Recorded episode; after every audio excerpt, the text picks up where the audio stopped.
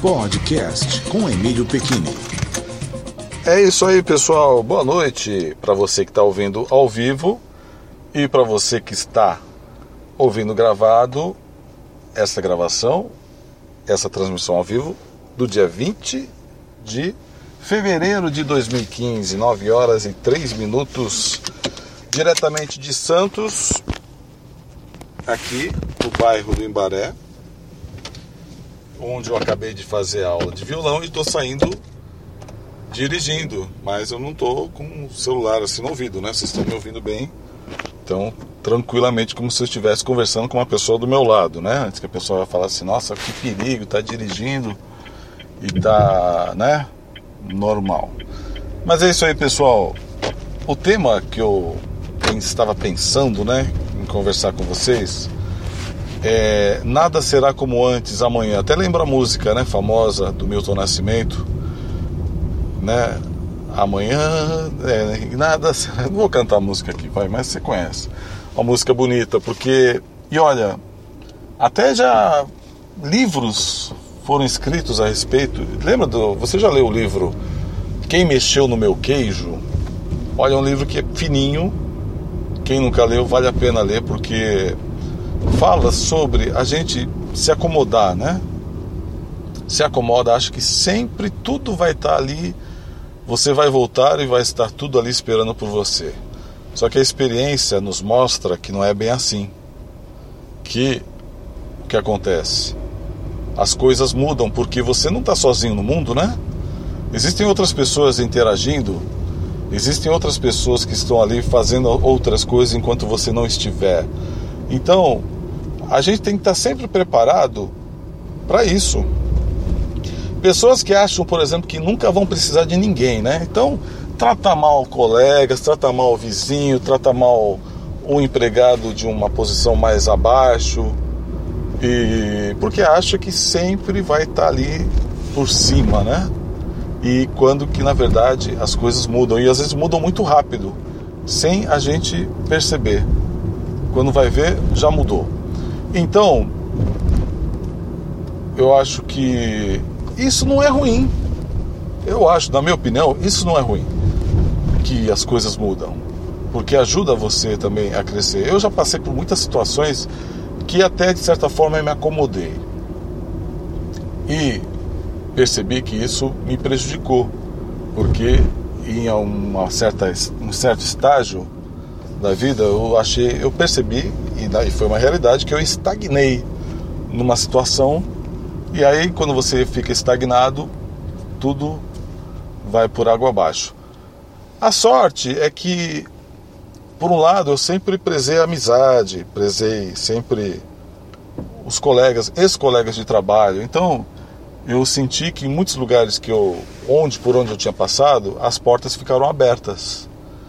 E então, numa certa situação, procurei algumas pessoas e as pessoas, olha, pode vir aqui tranquilo, tal. E lógico que outras portas se abriram, eu pude optar por uma outra coisa tal. Isso estou falando profissionalmente, né?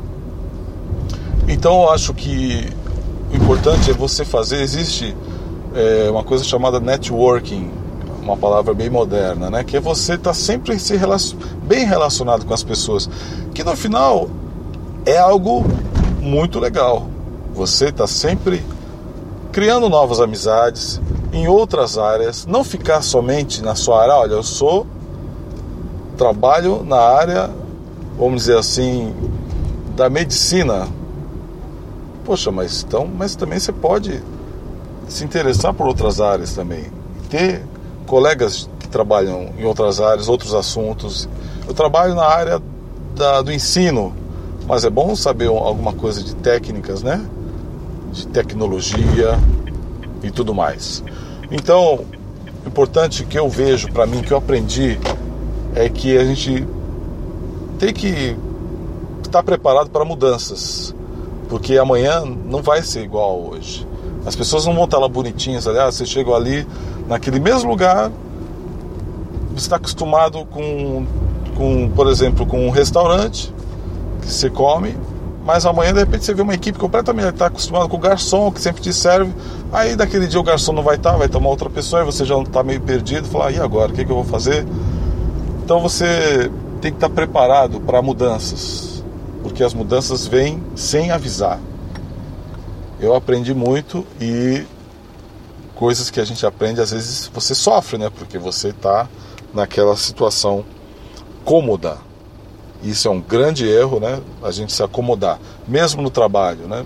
Mesmo no trabalho. Se você está acostumado ali, faz um curso, faz alguma coisa além daquilo que a, a sua empresa espera de você. Eu acho que é importante você não ficar dependente 100% da sua empresa, fazer só o que a empresa determina. Faz um curso de inglês, faz um curso de um, uma coisa completamente diferente, faz um. vai correndo por fora, sabe? Porque às vezes não é a empresa que te manda embora, às vezes a empresa acaba. Você vê que a empresa entra numa decadência e você vai entrar em decadência junto com a empresa? Não, parte para outra. Você não nasceu grudado naquela empresa. Então é importante. E a pessoa que é profissional liberal, também a mesma coisa, sabe? Sempre renovando clientes. Eu trabalho na área do comércio, comercial.